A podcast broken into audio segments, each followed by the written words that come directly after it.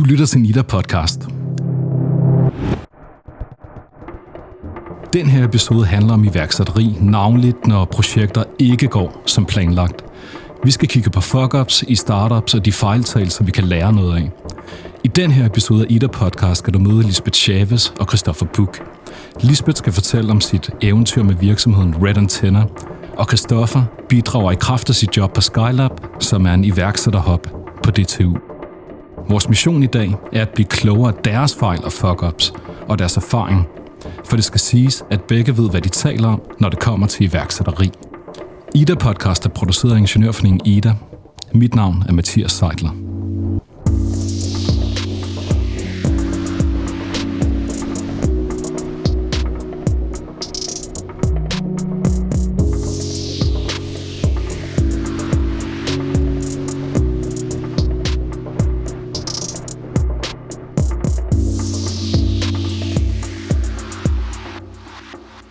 Vi lægger ud med Lisbeth Chavez. Lisbeth har rig erfaring med at starte og bygge virksomheder op. Hun er nu CEO i eSoft. Hun er også en drivkraft bag Tech Festival, er tidligere marketingchef i Comfo og, som du skal høre, tidligere CEO i Red Antenna. Men vi starter i de unge år. Jeg voksede op med to brødre, og øh, vi har altid været sammen omkring det her med det digitale i virkeligheden. Vi fik en Commodore 64, og så fik vi en Pentium 1 og Pentium 2, og så kørte det bare deroppe af. Og her trykker vi lige på fast forward. Lisbeth starter på samfundsvidenskab på Roskilde Universitet, men holder fast i sin interesse for teknologi. Og så var jeg så privilegeret, at jeg fik et studiejob for Foreningen for Dansk Internethandel, hvor at øh, man efter nogle hårde år med .com og så videre, begyndte at mærke en stor interesse igen for store virksomheder, der gerne ville sørge for at finde frem til, hvordan de kunne skabe forretning via internettet. Sidecore var med blandt andet. Øhm, Øh, Economic var med. Det her det er nogle rigtig store unicorns, øh, som er kommet ud af Danmark sidenhen. De sad og diskuterede, hvordan de kunne lave spændende forretningsmodeller. Det er ret interessant, hvad det nåede til, at jeg kunne få så stort privilegie, at mit første studiejob, og dermed det blev også mit job, øh, berammede mig i den her digitale branche. Det gjorde, at jeg fik et rigtig stort netværk også, og det gjorde, at... Øh, jeg begyndte at arbejde øh, på kryds og tværs af brancher, men i forhold til, hvordan det digitale kunne være vigtigt øh, i strategier. Efter at have arbejdet på reklamebyrå, også inden for det digitale område, opdager Lisbeth lysten til at starte egen virksomhed. Det bliver til en mindre rådgivningsvirksomhed. Jeg rådgav øh, virksomheder i øh, digitale løsninger, så jeg hjalp dem med at lave hjemmesider og så videre dengang.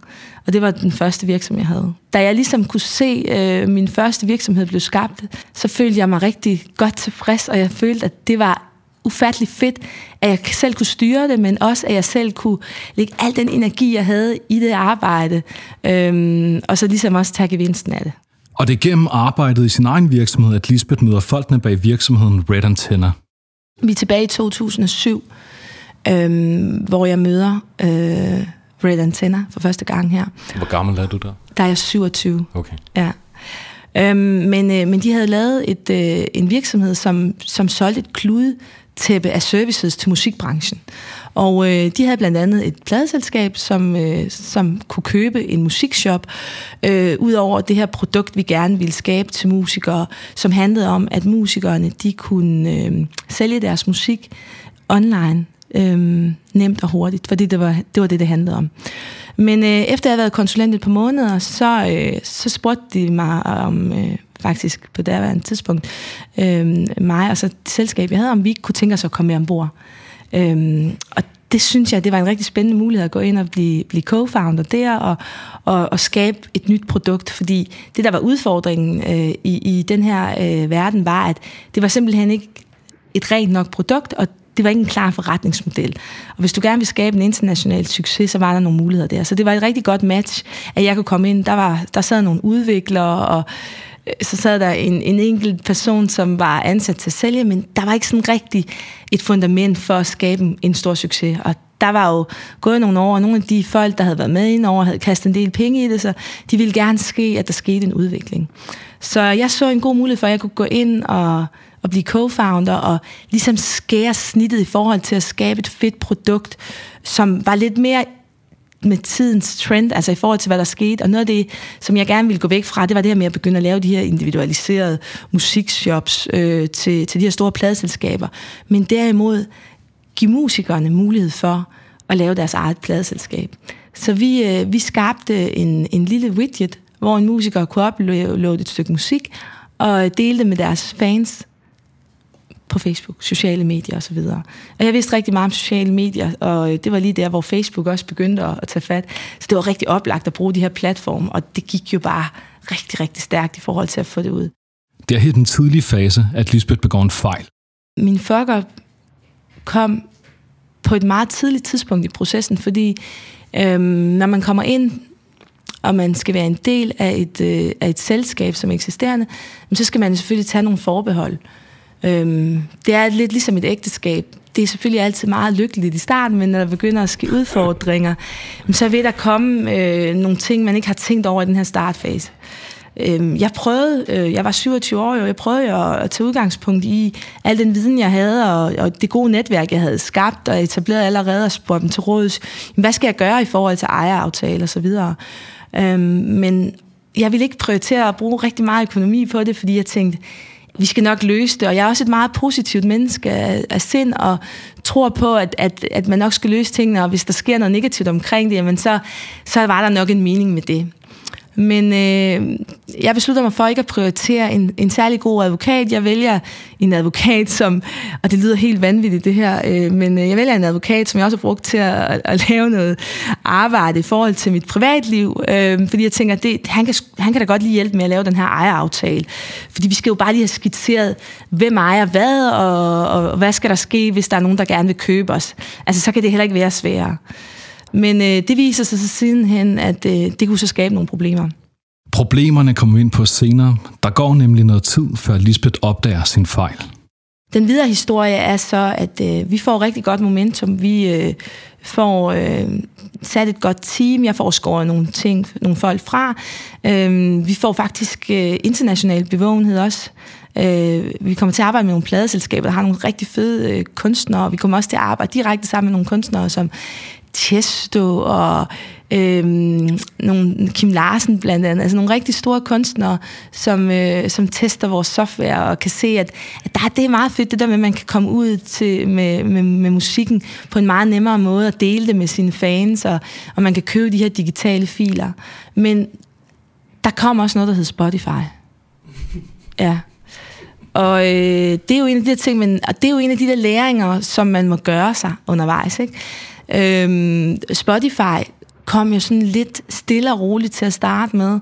Pladeselskaberne, som vi jo havde tæt kontakt med, som synes vores produkter var rigtig spændende, og som ledte efter deres næste vej, var jo meget skeptiske over for, for Spotify. Og det var der også nogle kunstnere, der var af samme årsag.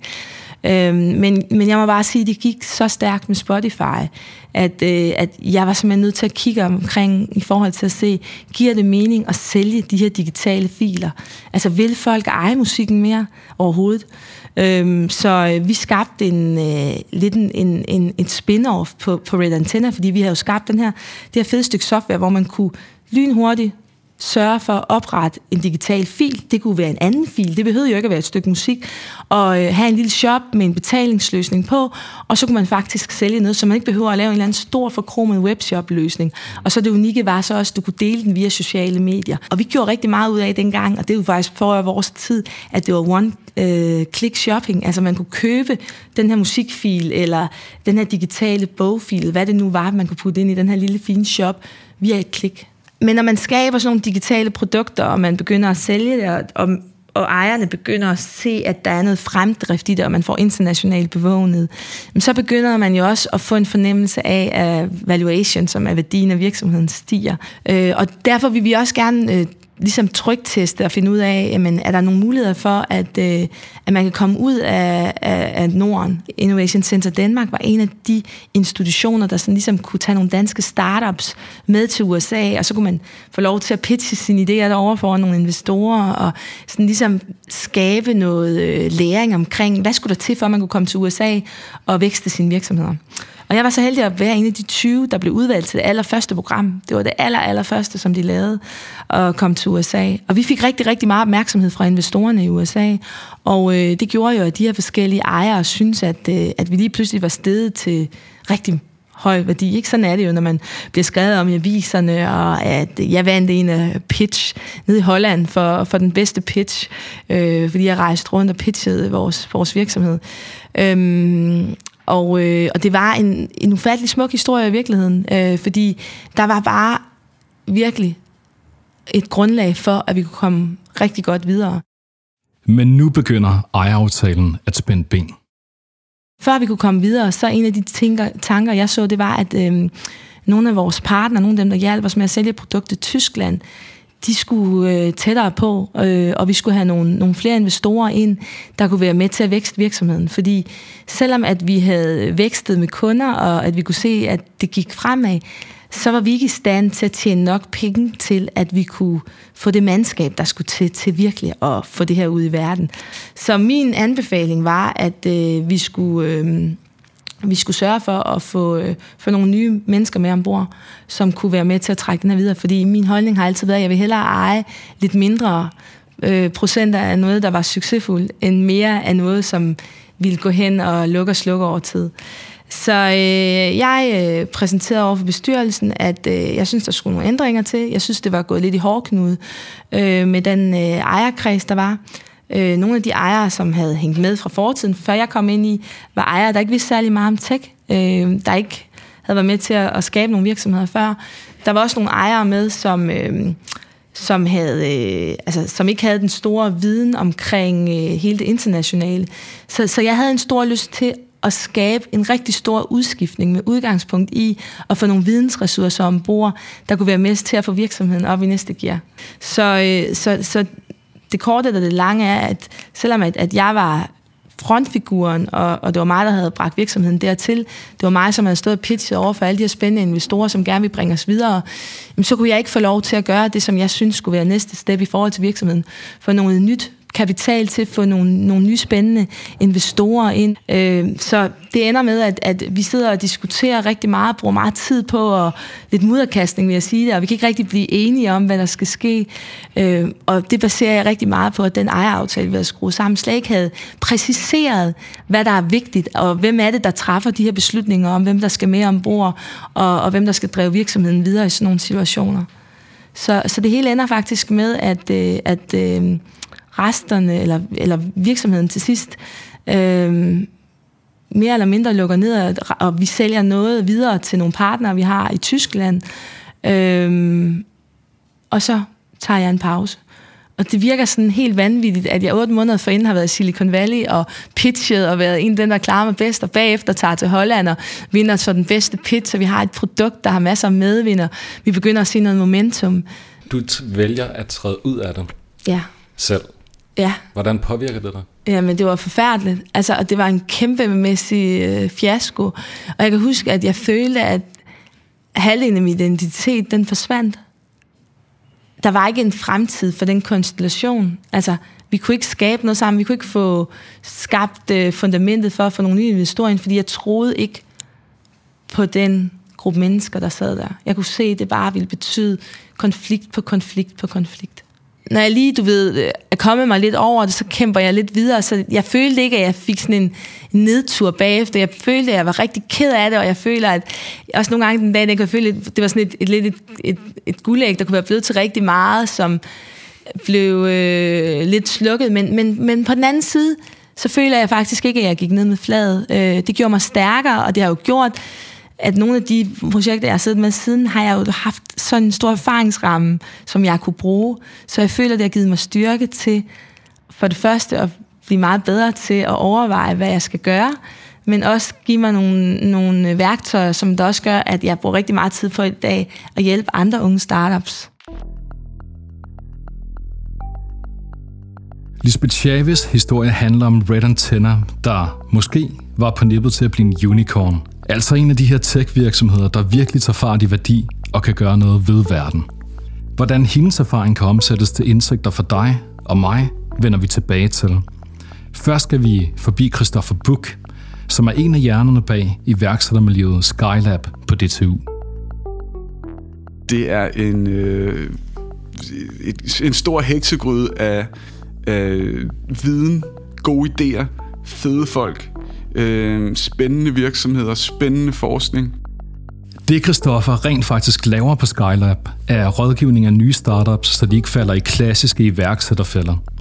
Ifølge Christoffer er the number one big time iværksætterfælde, at mange nye iværksættere tit slår et for stort brød op, frem for at arbejde med mindre prototyper af deres idéer.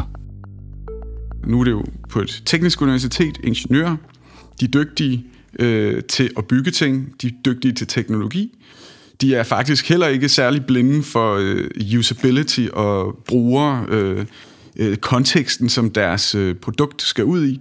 Men den store hurdle, det er at sige, I skal slippe produktet, I skal lade være med at bygge det færdigt, I skal have et kundefokus, øh, øh, så vis jeres prototyper, jeres øh, modeller, jeres øh, mockups tidligt, få respons og være klar på at skifte retning, hvor mange ingeniører har lyst til at, at bygge en prototyp færdig. Det kan være, at det tager ni måneder.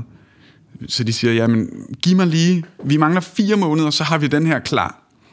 Og jeg vil så sige, det er jo bare surt, hvis I står om fire måneder og finder ud af, at I skulle skifte retning. Hvorfor ikke finde ud af det nu? Så sparer I noget tid. I sparer nogle penge, givetvis. Og I sparer også en øh, fokusering på en retning, eller på en, øh, en måde, teknologien skal se ud på, eller produktet skal se ud på som kan være svært at bryde ud af. Og Kristoffer, det er jo noget med, at du har en ballast i forhold til at kunne gå ind og rådgive og køre de her processer på den måde, du gør, fordi at du selv har haft en startup. Jeg har selv haft en startup. Hvad skete der med den startup? Jamen, det var øh, som mange startup-projekter øh, på DTU øh, øh, starter ved, det er, at vi havde et bachelorprojekt, hvor vi fandt på en idé, vi synes, der var sjov, og hvor vi fandt øh, utrolig øh, meget øh, øh, positiv respons ude i den verden, vi opererede i. Det var et øh, computerspil, som man styrede med en rigtig elektrisk guitar, og vi er tilbage i 2008, så øh, Guitar Hero fandtes, og det var da nok også lidt inspireret af det. Men det var lige så meget, fordi vi kunne se, at jamen, hvis man tager guitarspil og guitarlæring, det kan være, det, det er meget op ad bakke, især i starten. Det lyder ikke godt, og det er svært at nå til et niveau, hvor det lyder godt. Det kræver meget repetition. Så kiggede vi på en computer, der kan folk blive rigtig gode til at trykke på knapper i en mærkelig mønstre, fordi de har en, et narrativ, og de har nogle forskellige game, gamification-mekanismer. Så vi tænkte, det var perfekt at kombinere de to øh, og lave et underholdnings-undervisningsprodukt. Christoffer og hans team var dygtige. De fik strikket en fed prototyp sammen. De fik etableret gode kontakter i spilindustrien, til producenter af musikinstrumenter og skabt kontakt til nogle af Danmarks dygtigste spiludviklere. Prototypen testede de på Roskilde Festival. Det vi så gjorde, var, at vi byggede et lille spil, som var et, øh, hvad kan man sige, et lille element af det, vi prøvede at bygge op, som var et 80'er arkadespil, øh, der hedder Space Invaders, der så blev til Rock Invaders. Og med toner på gitaren kunne man så styre sit lille rumskib, hvis dem, der ved, hvordan Space Invaders fungerer. Og man kunne også bruge nogle andre toner til at skyde. Og øh, det handlede om at få en high score, og det bliver mere og mere intenst, øh, jo mere man spiller. Og det havde vi så stående i sådan nogle arkademaskiner, vi havde bygget på Roskilde Festival som en publikumsaktivitet. Og kunne se, hvordan øh, folk kom tilbage no, nogle øh, flere gange dagligt for at se, hvem havde highscoren nu, og slå den igen. Og blive rasende, når, når de kunne se Nemesis, som de ikke havde mødt i virkeligheden, havde været der igen og, og stjæle rekorden. og der var øh, øh, stimer af folk udenom nogle gange, når de skulle se øh, helten som oftest en, en ung metalgud, øh, der havde hacket, hvordan han lige kunne øh, skyde dobbelt så mange skud og, og slå highscoren. Ja. Og på et eller andet tidspunkt i jeres rejse, så, begyndte, så er der noget, der begynder at gå galt. Ja. Hvad er det? Jamen, øh, jeg kan jo starte med en af de ting, der, der gik galt, det var det, vi gerne ville bygge. Det var forkert viste sig, øh, og det kan jeg så i dag se, at, at, at det var måske øh, lidt overkill. Vi vil bygge det, der hedder en AAA-titel til konsoller. Øh, og sagt med menneskeord, det er et kæmpestort, meget dyrt, meget flot computerspil. Helt deroppe blandt de dyreste spil. Øh, ej, det passer ikke. Der er jo, men, men, men, men, men oppe i, øh, i, i millionklassen, øh, det var nok den første fejl, vi lavede. Det var at sige, at det første, vi sådan for, for alvor skal sælge her i verden, øh, som den konstellation, vi nu er, det er et kæmpe AAA-titel til konsoller. Da vi snakker med investorer, selvom det virker meget logisk i dag, så, øh, og jeg har også en forklaring på, hvorfor at vi, at vi gjorde det, men, øh, men de sagde, jamen, det kan godt være, at I har et stærkt team, og vi har, havde tiltrukket og fået bekræftelse fra nogle af de dygtigste folk i Danmark, der gerne vil arbejde på det her projekt, i fald vi fik nogle penge. Øhm, men investorerne sidder og siger, jamen det er jo, I har også nogle gode planer, og jeg kan se jeres budget og så videre, men I har ikke vist, at I kan sælge noget. I har ikke vist, at jeres virksomhed har sammenhængskraft og kan, kan finde ud af øh, hvad kan man sige, bredden i det med at drive en virksomhed. Og øhm, lave et AAA-projekt. Og, og så gør det. Så, det, så de sagde, hvad med, at I lavede noget lidt mindre?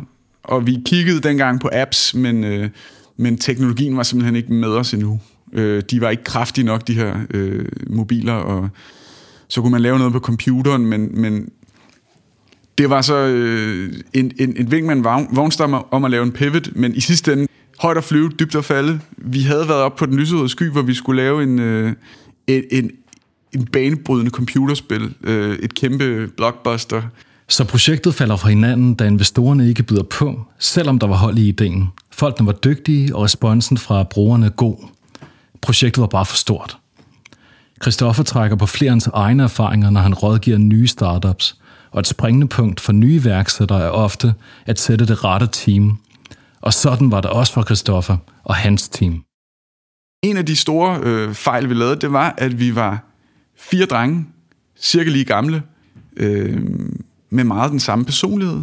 Øh, altså forskellige folk, og vi var også dygtige til at uddele opgaverne mellem os, men øh, der var ikke nogen af os, der var nogle særlig gode afsluttere.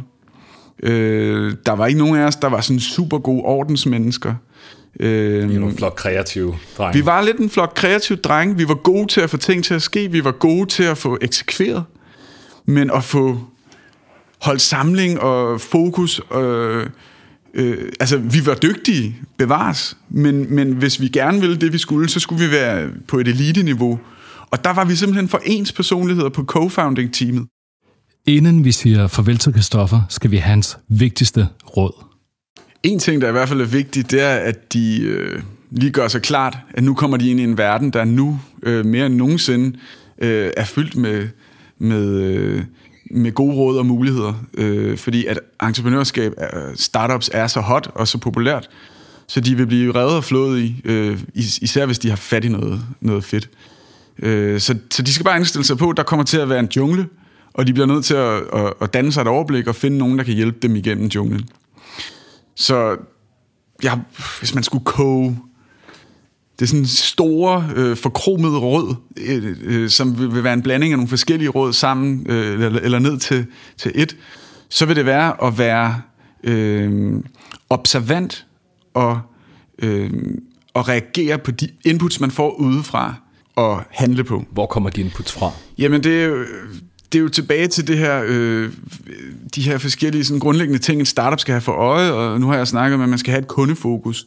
Man skal, en ting er, at man skal være fokuseret på kunder, men man skal i den grad også lytte på de ting, de siger, og observere de ting, øh, de gør. Øh, for man ser tit, at startups sådan shopper rundt og, og, og føler sig misforstået med deres super duper produkt, i stedet for at, at arbejde mere, øh, hvad kan man sige, struktureret omkring at bruge de her inputs til at ændre i produktet og lave pivoteringer der, hvor det skal være nødvendigt, og have en, en kundedrevet proces.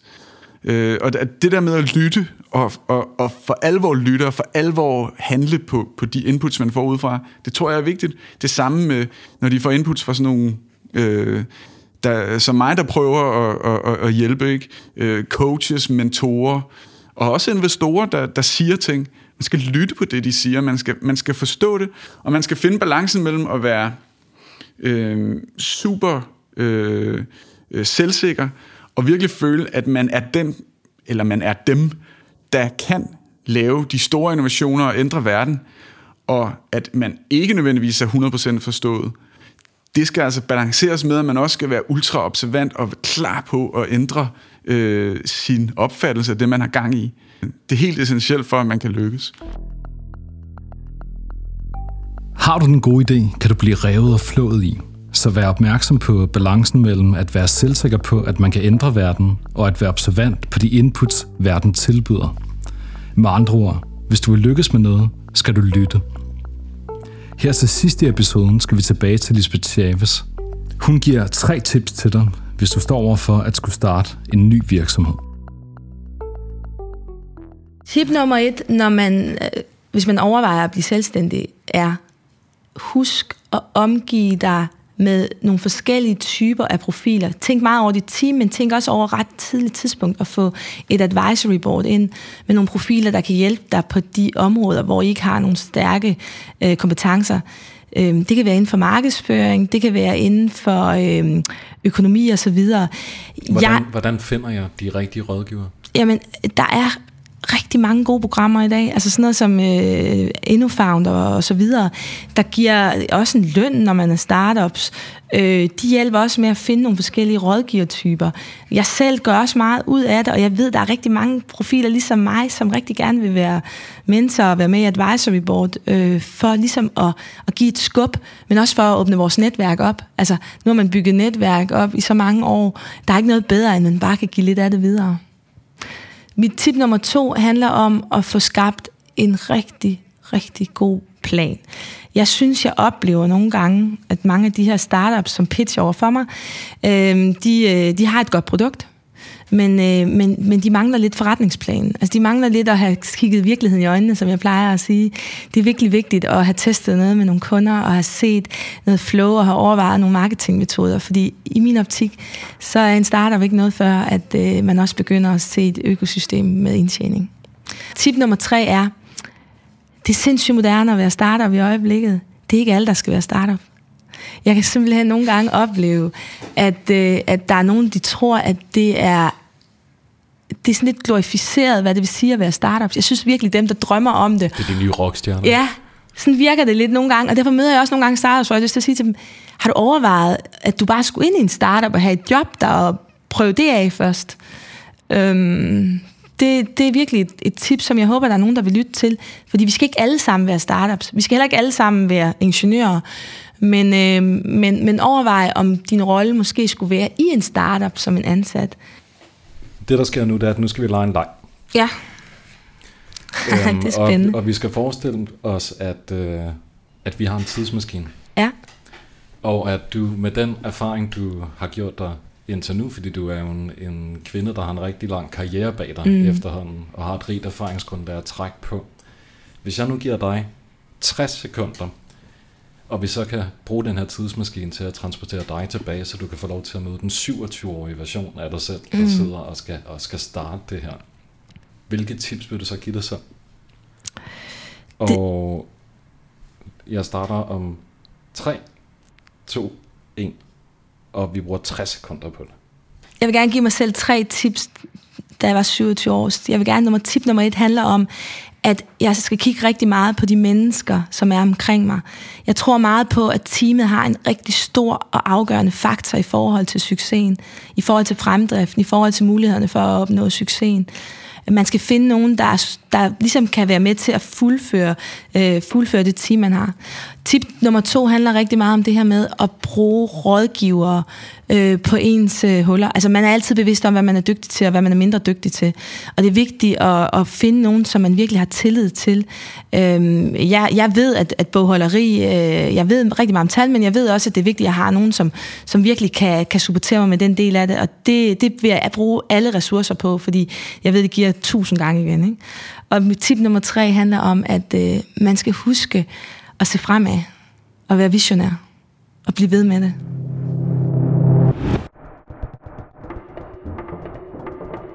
Tak til Lisbeth Chavez og Christoffer Buch. Vi håber, at du kan bruge deres erfaringer i dine nye eventyr. Husk at omgive dig med gode folk, der kan noget andet end dig selv, og lav klare aftaler fra start. Og husk at holde dit projekt på et niveau, der er overskueligt i første omgang. Så kan du altid sende det mod stjernerne senere og husk at lytte til verden omkring dig. Ida Podcast er skabt af Ingeniørforeningen Ida. Tobias Anker Jeppesen har redigeret og produceret. Mit navn er Mathias Seidler.